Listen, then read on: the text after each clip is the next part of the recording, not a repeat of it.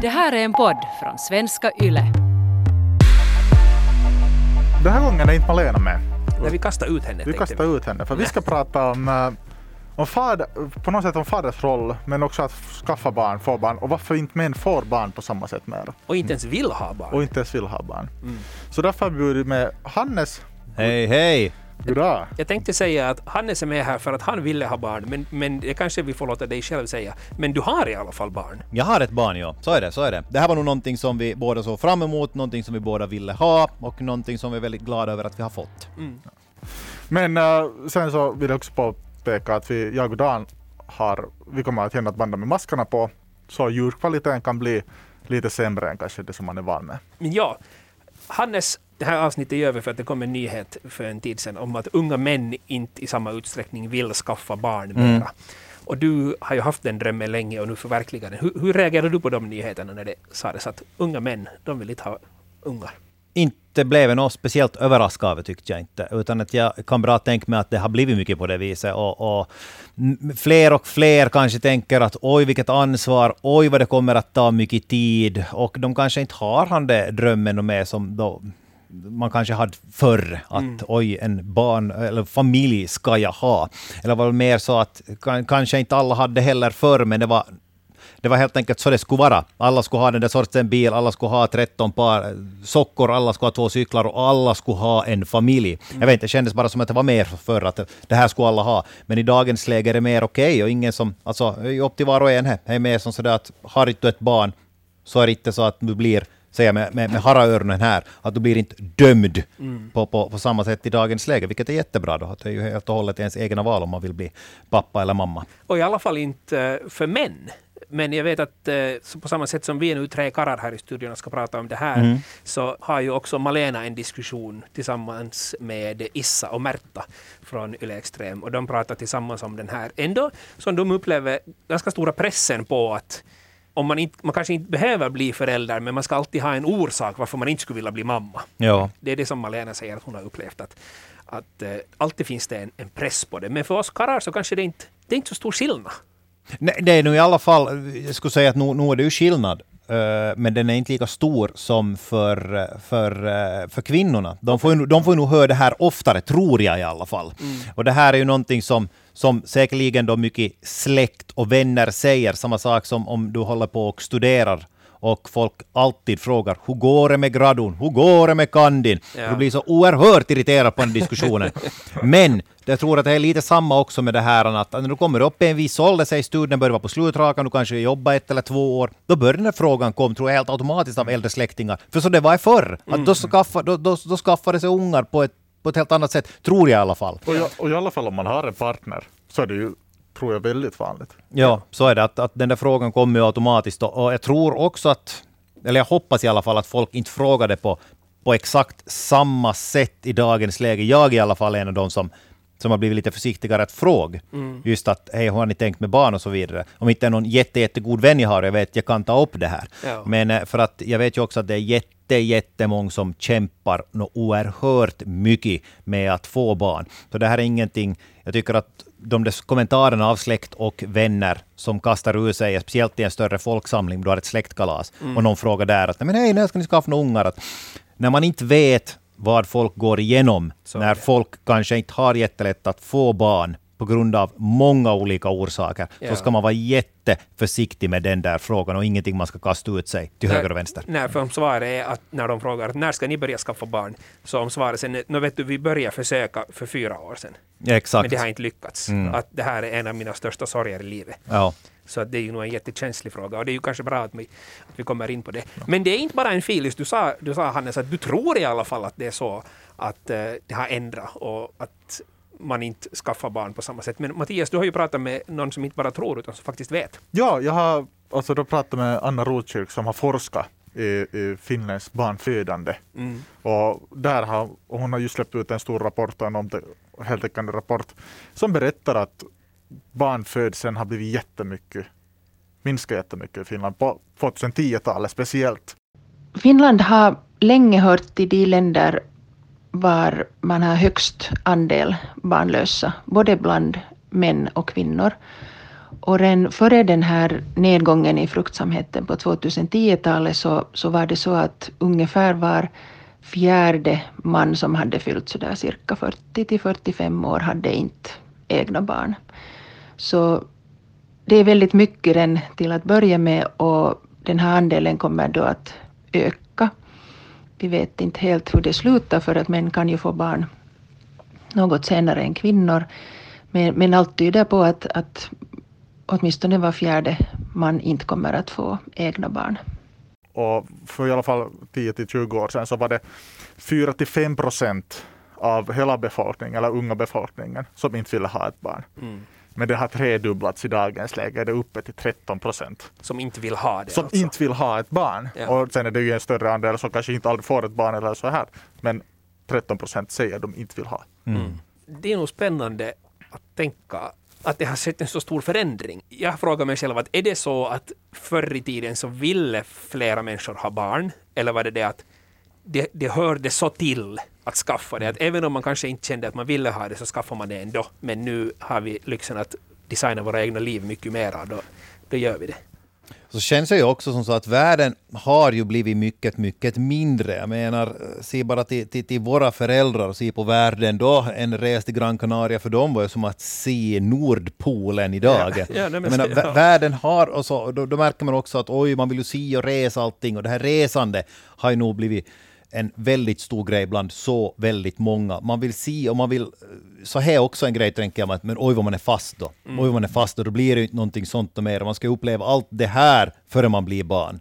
Eller före för, före man, före man blir barn igen. Före man får barn. Och samma sak också med alla, med alla karriärer och allting. Att oj, det här ska jag lyckas med, det här ska jag lyckas med. Jag tror också den sociala pressen att jag måste ju ha ett... Jag måste ju komma upp till den här nivån på mitt arbete. Och sedan kan jag börja fundera på, på familj, så att jag har garanterad sån här inkomst och, och att mina vänner tycker att jag har varit duktig och att jag själv tycker att jag har varit duktig. Sociala medier och sociala pressen tror jag nog spelar in där också, men det är bara vad jag tror. Ja. Men det är precis det som Anna kommer in på också i sin forskning. Vi intervjuar unga kvinnor och män om hur de ser på föräldraskapet och bakom fanns den här ganska intressanta forskningsresultatet att den absolut största enskilda orsaken till att unga finländare just nu inte vill ha barn är att de vill göra andra saker i livet, andra intressanta saker. Och då intervjuade vi dem om hur de såg på, på föräldraskapet och familjeliv. Och i de intervjuerna kom det väldigt tydligt att dels ville de göra andra intressanta saker som ju är en en, en bra grej i ungdomars liv att det är möjligt. Men samtidigt antog de då att föräldraskapet utesluter eh, det mesta andra intressanta. Så det fanns en ganska så här negativ bild att när jag sen får det här barnet som jag nog vill ha, så då är liksom, jag överdriver lite men inte så hemskt mycket, eh, då är det sen slut. Att då, då ska jag ta, det är ett otroligt ansvar, jag ska satsa på det där barnet. Jag måste hela tiden bara jobba, jobba, jobba, ta männen i synnerhet för att det här barnet ska få allt det bästa. Och liksom det utesluter väldigt mycket sånt som jag gör just nu. Hobbyn, egen tid, äh, resor. Och nu är det väldigt viktigt att inse att det här är en liksom fake föreställning. Det, det är inte så. Fråga människor som har barn, i synnerhet då äh, kanske efter de första månaderna när de har hunnit vänja sig och, och barnen har lärt sig sova, fråga dem att har livet tagit slut? Och de kommer, 99 procent kommer att säga att nej, att livet fortsätter och livet är ännu mer intressant. Då kan vi fråga Hannes, har livet tagit slut? Oj, livet är färdigt. Allt är färdigt, hörni. Nej, det här var ju också en grej som jag funderade på då när man eh, skulle skaffa barn och hur det ser ut med allting, med allt resande, med allt festande, med, med att umgås med vänner och allting. Men det där är nog, som, som Anna sa, det, där är helt hur man styr och ställer det. Nu under coronan har det ju givetvis varit så att vi har inte rest någonstans, jag har ju inte varit ute och festa, jag har inte träffat nästan några vänner, jag har eh, vill umgås, prioritera att någon gång kunna träffa mormor och muffa, därför jag har hållit mig bort från alla andra. Men skulle inte det ha varit det, och, och, och så skulle vi givetvis ha bjudit över vänner hur mycket som helst. Du kan ju umgås ett stort kompisgäng och du kan ju ha med dig barnen. Jag tycker att det är nästan till jag ska inte säga att det irriterar mig, men jag tycker att det är synd att många är sådana att, att om barnen är med så tycker de att då kan man inte göra det och då kan man inte göra det. Ta med barnen. Ha med barnen på, no, no, inte, en, inte en fest, festfest, men du far över till några polare och bjud hem polare och ha med barnen. Och eh, Många förstås är ju sådana att de håller sig till jättemycket rutiner och så vidare och då är det ju svårt med barnens rutiner om man far och hälsar på någon eller någonting liknande. Men, men som sagt, det är helt hur man, hur man eh, styr och ställer det. Men en sak som också händer för många tror jag när de blir mammor eller pappor, att intre, alltså jag har varit en som har tyckt jättemycket om till fest. Och jag har varit ut många gånger och festat. Det hände dock någonting med mig när jag fick barn och det var det att det där suget att fara ut på baren, det nästintill eliminerades. Så att många som går runt och tänker att men då blir det inte något sånt och då blir det inte något sånt. Men det är också det att det finns andra prioriteringar i livet då. Du vill inte på samma sätt far ut och dra en, en 300 hot shots och 200 öl. Du vill inte göra det för att du har helt enkelt annat till fundera på. Visst är det kul, jättekul. Att eh, förra sommaren till exempel, då coronaläget var mycket bättre, så var jag på en polares svensexa. Vi for iväg då till, till Ruka och hade jätteroligt. Klart att man kan fara ut på annat och då ta några, ta och drick lite och ha lite roligt med dem. Men det är överlag intresse att varje lördag få ut och på någonting. Så i alla fall för mig, inte för alla förstås, men för mig så, så det försvann ju, det ju helt, det försvann ju helt och hållet. Inte är det ju ett barn som helt och hållet skulle utesluta att du inte kan göra de här grejerna. Så upplever inte jag det, trots att vi nog bara har vi inte rest någonting och inte gjort någonting. Men så upplever inte jag det överhuvudtaget. Utan så, precis som hon sa, det ena utesluter inte det andra tycker jag. Det där är ju nog spännande för att jag har, jag har två stora drömmar i mitt liv. Den ena är att eh, packa allt, alla grejer in i min bil och fara iväg och bara vara på roadtrip i några månader. Det är en dröm. Den andra drömmen är att åka iväg till något otroligt varmt ställe, exempelvis Thailand, men också förstås eh, Sydamerika skulle kunna vara nice, och vara dykinstruktör. Det är två av mina stora drömmar. Har, jag, har jag uppfyllt någon av dem? Svar nej. Men jag råkar känna, eh, det var en, en gammal kollega till mig, eller en tidigare kollega till mig, som eh, när han hade barn så var det så att ena föräldern var på föräldraledigt och den andra var på alterneringsledigt och så packade de in sina två barn i sin gamla Volvo och så for de iväg på roadtrip i Europa i tre månader. Mm. Så de har gjort det med sina barn. Jo, jo, alltså du kan ju göra som sagt, eh, och, och det här med att tänka på oj, med barnen ska vara med, oj, hur ska man göra med allt det här? Alltså du lär ju dig. Jag kunde ju ingenting om att vara pappa när jag blev pappa. Jag visste absolut ingenting om någonting alltså.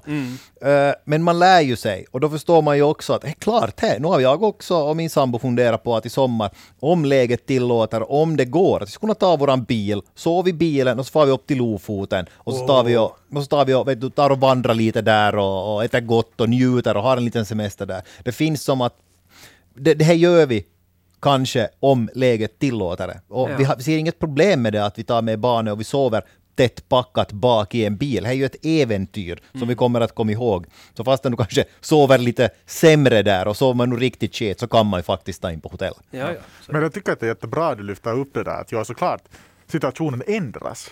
Livet ändras. Och det är något som är en självklarhet. Men samtidigt, ingen är det, det är ingen som tvingar dig att föra unga sen på fotbollsträningar. Det är ingenting som, du måste hitta bort av de egna sakerna som du kan tycka att är roliga. Men sen till exempel, du kan inte få till baren och dra 300 hotshots för du tänker på att jävlar nästa morgonen. Så kan ju vara ganska Ja. problematiskt Ja. efter 300 hotshots. Men det har ändå kommit ihåg det där att inte försvinner ju det livet någonstans. Nej. Utan att just de där egna prioriteringarna kanske förändras lite. Hej, men det, nu låter det som att vi pratar, gör en podd om att jo, alla ska bli nog pappor.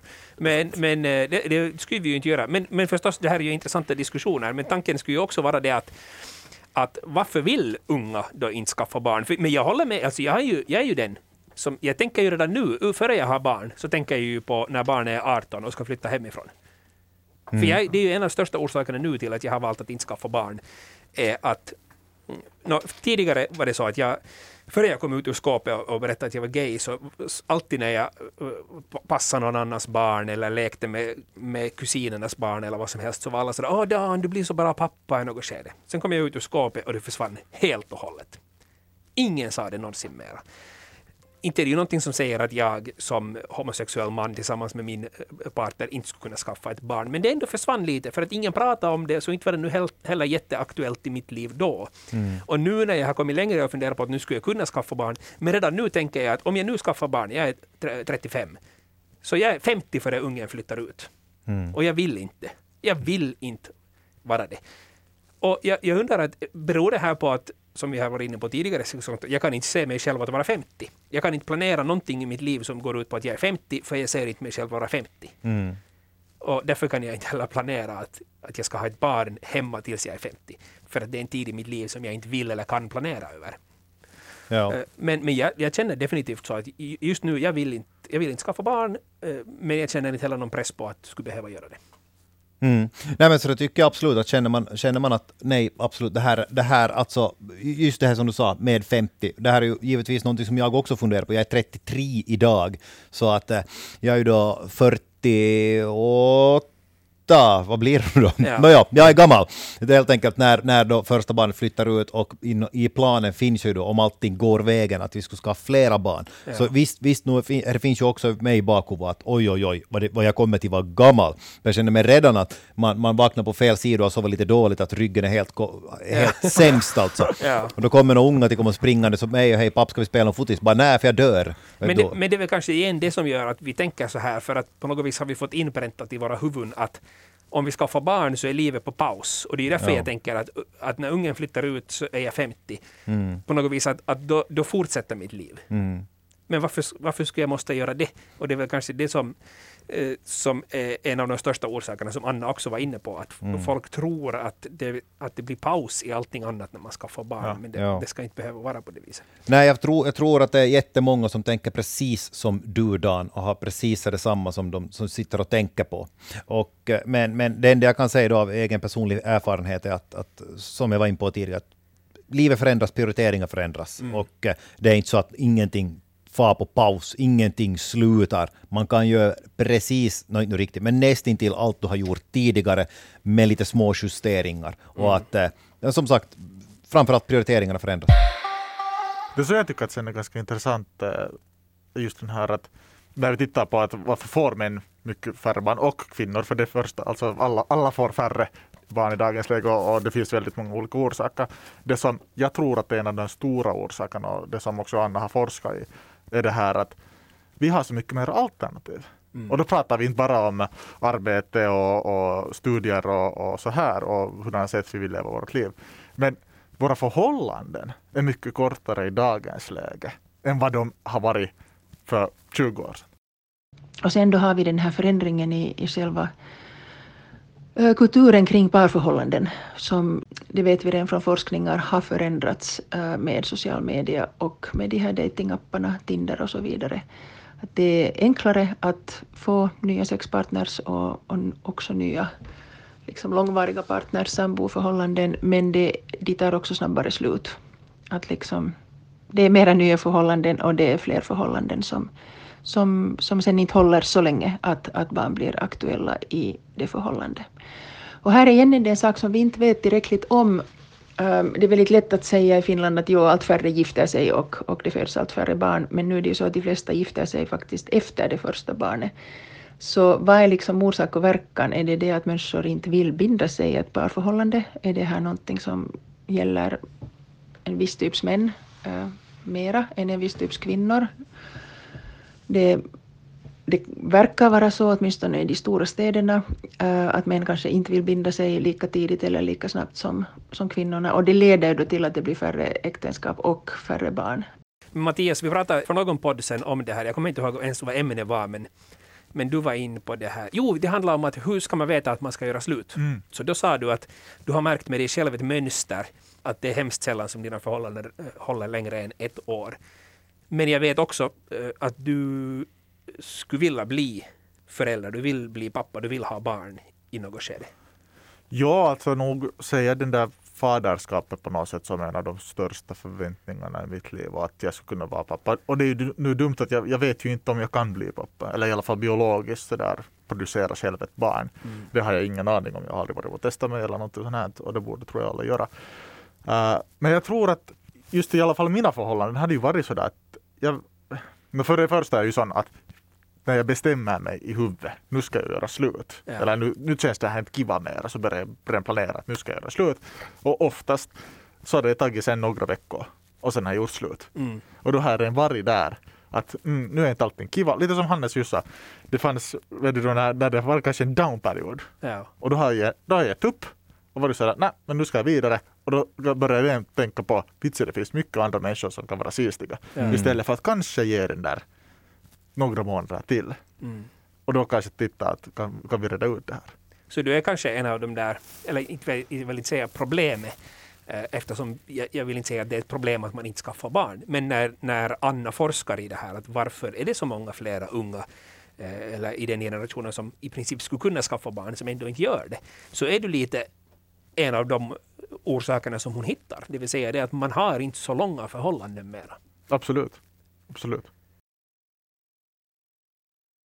Anna var inne på det här med att det är också skillnad mellan stora städer och mindre orter. Vi har Mattias Helsingfors Hertzberg som har vuxit upp i eh, östra Helsingfors till viss del men också ganska mycket inne i centrala Helsingfors, storstan så där i, i lite äldre år. Och Hannes Vasa och Replot Björkqvist. Mm. Hur, hur, ser ni, eller hur ser du Hannes på ditt föräldraskap utgående från att du är från en mindre ort? Uff, ja, alltså det är jättesvårt för mig att ta ställning till det, i alla fall att jämföra en större ort och en mindre ort, eftersom jag har levt i, i Vasa och Korsholm hela mitt liv. Men, eh, men visst, alltså, för mig, för mig så kom nog rännan ifrån att egentligen att det, mina polare började få barn. Det blev mer och mer barn runt i min närhet. Jag hade alltid velat ha barn. Så därför så blev det mer och mer automatiskt för mig att jag ville ha barn. Men vad jag kan säga med det med mindre och större ort, och kanske att en större ort, Helsingfors, det finns mer att göra. Det finns ju, det är klart, det finns mer kejkor att fara på, närmare att fara på en resa. Det finns det finns oändligt med saker att göra i Helsingfors, men att det är lite mer begränsat på mindre orter såsom Vasa. Mm. Och utbudet bland, bland de som man kan sällskapa med också mycket mindre. No, jo, exakt. Det finns mm. ju nog ett, definitivt ett större utbud om man ser till då Helsingfors eller jämför Helsingfors med Vasa. Så absolut, klart det är som du sa där att oj, kan det här vara lite bättre? Jag testar ett steg ditåt. Nej men hej, hur är det med här om jag tar ett steg till höger? Då finns det någonting bättre där då. Ja. Att det är ju klart att det finns mer alternativ i en större stad då, och, och svårare till just de sociala medier och allting och tänka att när hittar jag den perfekta? Det här var inte den perfekta, jag måste testa den där. Det här var inte perfekta, jag kan kanske testa den där. Så det mm. är ju mm. kanske, folk känner ju varandra här i Vasa, att alla känner ju alla i princip. Ja. Så är det lite. Och jag börjar fundera just det där så här från ett Helsingfors perspektiv eller storstadsperspektiv. Uh, nu har jag inte tittat på forskning att hur mycket av stora, eller hur, till exempel hurdana familjeförhållanden man har från i Vasa och i, och i Korsholm och sådär. Men till exempel min bekantskapskrets, det, det är kompisgänget som jag hänger med på högstadiet och sen i, i yrkesskola. Alltså det, den där tonåren. Så jag tror att vi var en tio killar, eller tolv killar. Jag tror att nio av de killarna hade alltså föräldrar som hade skilt sig. Mm. mm. Det var en jättestor andel. Och kanske det var hände att vi drogs till varandra. Kanske det var olika fadersfigurer som var kanske inte så närvarande eller så här. Men vi drogs till varandra kanske. Jag vet inte. Men i alla fall var det en jättestor andel som var som var så att, att vi hade bara, att någon där bodde man med, mm. en ensamstående föräldrar. Mm. Det kan också påverka. Det är helt klart att ja. man, man, man, lär sig hur familjen inom situationstecken ska se ut. Ja. Mm. Och så tar man, tar man eh, inflytande därifrån. Sen samtidigt har jag jätte, jag, har ju, jag är ju ändå åtta år yngre än dig Hannes och jag är tio år yngre än, än Dan. Så jag mm. har ju inte... No, nu behöver vi inte gå in på det. Jag har lite onödig kommentar här tycker jag. Men, men med det så har ju inte min generation kanske nu kommit in i en sån här att vi börjar skaffa barn. För att det visar ju Anna i sin rapport också att det är där i 28 till 32 som man börjar få sitt förstfödda barn. Ja. Eller det är 29 till 32 där man börjar få sitt förstfödda och män får ännu senare. Så ja. du har Nessie just den här vanligaste åldern att få sitt förstfödda barn. Ja, alltså i min prime time. Det är prime time. Och det som hon säger är ju att, att en av orsakerna till varför man får barn är att man ser att andra människor får barn och inser just det som du var inne på Hannes att ser du att Kalle har fått unge, men han finns fortfarande. Mm. Han lever och jag ser honom och jag träffar honom och inte har hans liv alls tagit slut. Mm. Och därför inser man att man själv också kanske nog skulle kunna skaffa det där barnet. Ja. Att man har människor runt omkring sig som har barn gör att man inser att inte det är kanske så farligt. Det är inte mm. det värsta som finns i hela livet. Ja. Men det kan ju också skapa en viss press när mycket polare börjar få just barn och, och man själv diskuterar sitt eget förhållande då med, med barn. Ska vi skaffa, ska inte vi skaffa? För jag märkte nog mig själv att jag, jag blev 30, jag blev 31 31 och, och blev 32. Jag märkte att oj, oj, oj, när ska jag, som, när ska jag, när ska jag bli pappa? Mm. Och min flickvän är ju sex år yngre. Och, och per automatik har jag då varit på, på fler resor, varit ute och på mera och så vidare. Att hon ville ju också vara med om det, medan jag då kanske var mer, mer den som, som började tala om det oftare och att hej, att ska, ska vi som fundera på och, och, och tog upp det som oftare. Mm. Och, och skulle jag göra om skulle jag inte kanske göra på det viset idag. Inte skulle jag nog säga att jag, att jag var sådär nu skaffar vi! Utan att det var mer ett sånt där att jag tog upp det och frågade och funderade på det. Och, och, och nämnde kanske där också att jag, jag vill inte vara för gammal heller mm. när, när jag helt enkelt får barn. Att Så din det, biologiska klocka tickar lite snabbare än vad hennes gjorde. No, Eller exakt. den hade tickat på längre ska vi säga. Ja exakt, jag helt enkelt ville, ville inte bli för, för gammal och så såg man alla det här då. Och så fanns ju också en rädsla att tänk om förhållandet tar slut. Mm. Tänk om vi tillsammans två, tre år till det var 30 och då börjar det vara 30-34 och så tar förhållandet mitt i allt slut.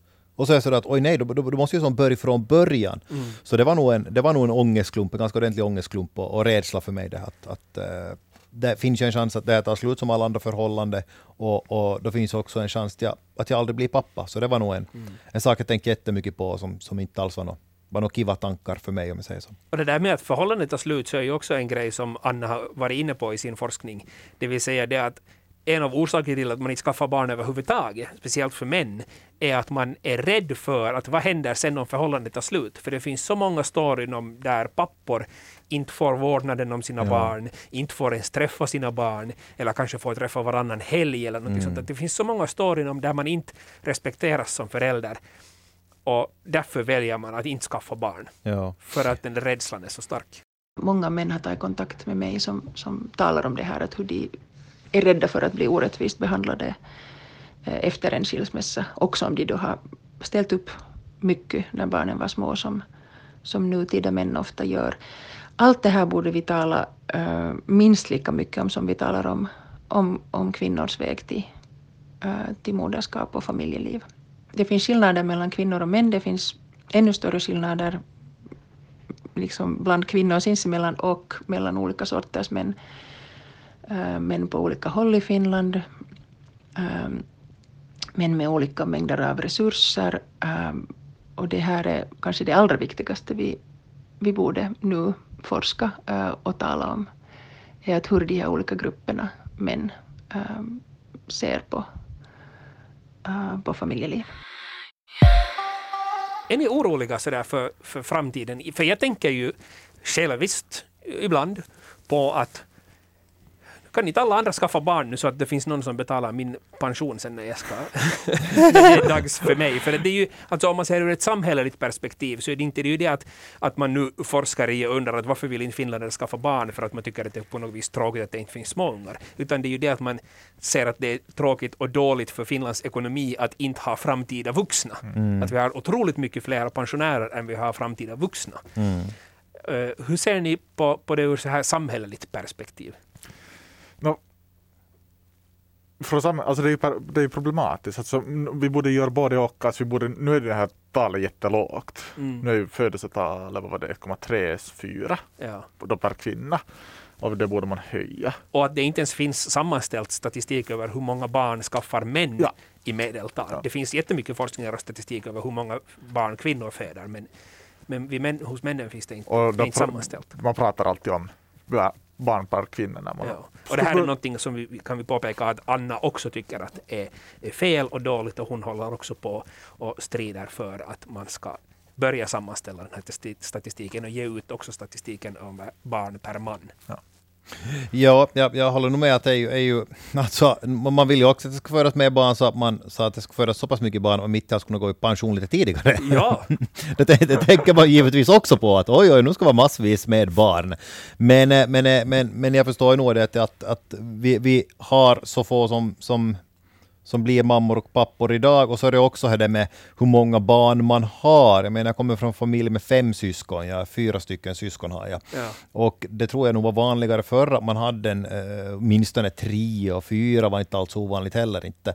Men jag tror det nya normala är nog att man har två stycken barn och så räcker det bra där. Ja. Att två barn, that's it, yes. Anna säger också att uh, önskan hos, just nu hos, var det, var det kvinnor eller var det hos människor överlag? Jag tror att det var människor, Människor överlag. Så är att ha just alltså, två barn med statistiken då, är lite under två barn per man. Ja, Men att, 1,9 eller något sånt där. ja, men att man får 1,3 eller 1,4. Ja. Så att det föds färre barn än vad människor skulle vilja. Ja, och folk är ju, många av mina vänner, så är en bra polare, vi diskuterar mycket med, med antalet barn man vill ha med honom. Och han är Han säger att allting är så mycket lättare med två. Man har ett barn var när man far på resa. Alla bilar, alla bilar är mycket mer praktiska. Man måste köpa någon större bil. Allting är så mycket smidigare på alla sätt och vis. Så därför blir det två stycken barn för oss, har han sagt i alla fall. Nåja, Så att, eh, men jag är dock av den, den jag vet inte, har man växt upp med, med eh, fyra stycken syskon så, så det här alltså vill man ju nog ha. Jag vet, jag tror också det, det är en bidragande orsak till mig för att jag har haft en jättestor familj runt omkring mig. Att för mig är det normala att man har jättemånga syskon, jättemånga kusiner att, att, att leka med precis hela tiden. Ja. Så det är ju också en bidragande orsak till att jag också vill ha, uh, no, får nu se hur mycket, vad, vad, vad barnatalet slutar på. Japp. Så, och det blir ju en ond cirkel. Jag menar, en av orsakerna till varför du ser, dig, ser det som en stor möjlighet att ha många barn, det är att i er familj har det funnits många barn. Så är det. Så ju färre barn det finns i familjerna som växer upp i framtiden, desto mindre finns den inverkan att det var ju så kiva för mig att ha många syskon, så att jag vill ge samma trevliga känsla åt mina barn. Ja. Eh, Så därför blir det ju max, max ett barn för jättemånga uh, unga familjer nu. På Ja. samma sätt funderar jag ju på att jag ska nog ha tvillingar. Inte får jag ju själv välja om jag kan få tvillingar eller inte. Nej men det sk- skulle vara jättepraktiskt faktiskt. Det ska, Är det för att de har sett Mattias, dig och din tvillingbror och varit sådär att Åh, kan inte vi få ha dem? Måste vara. troligtvis. Vi har ju varit lite inne på det här med Instagram, just att man sätter ut bilder, eller man ser bilder på andra människor om hur fantastiska förhållanden de har. På samma sätt så är ju TikTok fullt, Instagram stories är fullt på och Youtube är fullt av videor på roliga barn som säger roliga saker och situationer som med föräldrarna som är bara helt fantastiska. Och alla har vi sett de här compilations med Superdad som räddar sitt barn från allt möjligt. Tror ni att det finns en rädsla kring kanske utgående från de här videorna men också i övrigt att man är rädd för att man inte kommer att vara en tillräckligt bra förälder och därför kanske väljer att inte skaffa barn. No, jag kanske skulle utgå från mig själv närmast. Att den rädslan som jag tror att finns ganska långt i samhället är just kanske från den här kompisgänget som jag haft. Har vi haft närvarande pappor? Vad är de här fadersfigurerna som man har haft? Då behöver man inte kanske alltid ha en fadersfigur, men vad är de här föräldrafigurerna man har haft? Och de tror jag kan skrämma en ganska mycket. Att i alla fall vill jag inte vara en sån där. Mm. Eller i alla fall vill jag vara som min pappa. Eller inte. Så du har kanske sett mera var, varnande exempel än de här fantastiskt fina exemplen på Youtube? Nej, alltså inte sådär, inte kanske från egen Nej, inte från personlig, egen- från personlig vinkel, men, men, eh, men jag tror att många kan reagera på det. Mm. Att jag vill inte kanske ha ett barn i en sån här värld som vi lever i, det klimatet som man funderar på och, Mm. och att just kan jag kanske älska ett barn på det sättet som jag skulle vilja. Mm. Mm. Alla sådana saker. vad tror du Hannes? Jo, jag var ju nog... eh, Det finns, det finns definitivt en rädsla för jättemånga över att, att bli pappa. För att eh, på något vis är det med, med mammor att när, när, alltså de, de har ju en helt annan upplevelse. Det är ju de som, som föder barnet, så att den, den connectionen mellan dem blir på ett helt annat sätt, tror jag i alla fall. Det måste väl säkerligen finnas forskning som styrker det här. Men också att de ammar. De får ju som en, en närhet till det där barnet på ett helt annat sätt. Så många tror jag nog också tänker att oj, att kommer som No, dels att barnet att älska mig lika mycket där i början, kommer det till vilja vara med mig, men också att kan jag allting? Kan jag bli pappa? Hur kommer det till vara? Att jag vet ju ingenting om hur det är att bli pappa. Det var någonting som, som jag kände jätte, jättemycket att oj, jag, vet ju ingenting om det här. Jag har Oj vad, då, oj vad dålig jag kommer att bli. Och just det, att kommer jag att vara en bra pappa? Kommer jag att vara närvarande? Kommer jag att vara som min egen pappa har varit? Som jag är då jättenöjd och stolt över. Eh, och eh, så var jag också, kommer jag ihåg, här rädsla jag hade just, redan då, just före, jag kommer ihåg då vi gick till förlossningen här på Vas centralsjukhus. Och då var det någonting som jag hade tänkt på mycket, men jag hade inte talat med det här med min sambo, om det här med min sambo. Och då var just den att kommer jag att älska barn när det kommer ut, alltså kommer jag att ha den här momentet som alla tycker att talar om, att just när du får se barnet första gången, hur kommer du att reagera? Kommer det att vara att det här är det bästa som har hänt dig i hela ditt liv? Och här var nog en... Jag hade, jag hade så sjukt mycket ångest där just före, så jag kommer ihåg när barnet just kom ut, jag var just fött, så kommer jag ihåg att det var eh, att jag satt då och förstås hoppades, var ivrig, det var så mycket känslor. Och att yes, snart kommer det här barnet, men samtidigt också att herregud, tänk om inte jag känner det, tänk om inte jag känner det. Att det var, det var en, eh, det var, det var, det var, det var jobbigt samtidigt som, som det var skönt sen när det kom ut och man märkte att yes, okej, okay, det var på det viset. Men det tror jag många kan känna och många kan tycka att tänk om inte jag känner på det viset och tänk om det här, eh, inte jag älskar mitt barn lika mycket som, som man ska älska sitt barn. Det tror jag är en stor rädsla bland jättemånga. Vad är rädsla? Stor rädsla för mig. Nu sitter jag bara och väntar på att du ska säga att, nå hur var det sen då? Det var underbart. Det var alltså, det var just det, att det släppte ju sen då. Att när barnet kom upp i hennes famn och man mär, alltså, det är svårt att beskriva de här känslorna, den euforin man kände. Alltså man kände så mycket, så otroligt mycket på en och samma gång. Och där var ju, det var helt nya känslor. De känslor som man har upplevt, så visst kommer nya någon gång. Någon gång man blir sviken, någon gång blir jätteglad, någon gång blir jätteledsen. Men den där känslan när jag såg mitt barn första gången, det där var ju en känsla som jag aldrig någonsin har känt förut och en ny kärlek som jag aldrig har upplevt förut. För du har älskat, du har älskat, jag älskar min flickvän och jag har väl också älskat tidigare flickvänner. Jag har älskat, eller jag älskar ju min mamma och min pappa, jag älskar mina syskon. Det finns vänner som jag älskar. Men all den där kärleken är ju olik. Du älskar din mamma och pappa, men du älskar din mamma och pappa på samma sätt som du älskar dina syskon. Och du älskar dina syskon på samma sätt som du älskar eh, din flickvän. Mm. Men den kärleken med det barnet var, som, var helt, helt nytt och var obekanta känslor för mig. Så att det var ju en explosion av tårar och glädje och allt annat möjligt. Så jag var, så det var, det var häftigt. Det var, det var, det var, cool. det var, det var coolt, mm. som kidsen säger. Kanske. Kanske de sa det 2010. du kommer att bli en cool pappa. Yes. Eller du är. Okay. Har du pratat med andra människor i efterhand om den där rädslan? Du sa att du inte hade pratat med din sambo om det före, men har du pratat om det efteråt? Jo, efteråt så sa jag ju åt honom, men jag ville ju inte säga det före. Nej. På något vis att tänk om inte jag älskar, alltså jag, jag, vet inte, jag vill inte säga, jag, vill, jag håller det för mig själv helt och mm. hållet. Men har du pratat med, med dina kompisar också som kanske också har blivit, blivit pappor? eh, om den här känslan och har, du, har det varit liknande, likadana upplevelser? No, till viss del har nog vissa varit, varit med om liknande upplevelser också. Och då är det förstås beroende på hur förlossningen är mitt i allt. Är det en snabb förlossning, de märker att oj, nu kommer barnet, man hinner inte riktigt fundera så jättemycket. Men vi hade ju en lugn, en bra förlossning som, som, som ändå gick relativt snabbt, men det var som inga komplikationer på det viset. Okay. Att, att jag hann ju sitta och fundera, var inga, det var ingenting runt omkring som tog fokus av mig. Så att, eh, men jag, nu har jag diskuterat med andra, och visst, nu är det andra som har tänkt det här, det här samma också. Jag vet inte i samma, utsträck, samma utsträckning som mig. Kanske folk har tänkt det, men bara inte sagt det. Mm. För det, är väl, det här är ju också en sak som, som man egentligen inte ska säga. Inte ska man ju säga att, att du funderar på att du kommer att älska barnet som du snart kommer att ha i din hand. Det är ju inte, det är ju inte normalt. Jag, jag, jag, tror att det är väldigt, väldigt vanligt. Jo, så är det, men man ska, men, är saker man inte talar om. Ja, men jag tror att det är precis som du säger, att man vågar inte riktigt säga det. För att det, det, är som att säga att jag tror att jag inte kommer att älska mitt barn. Ja.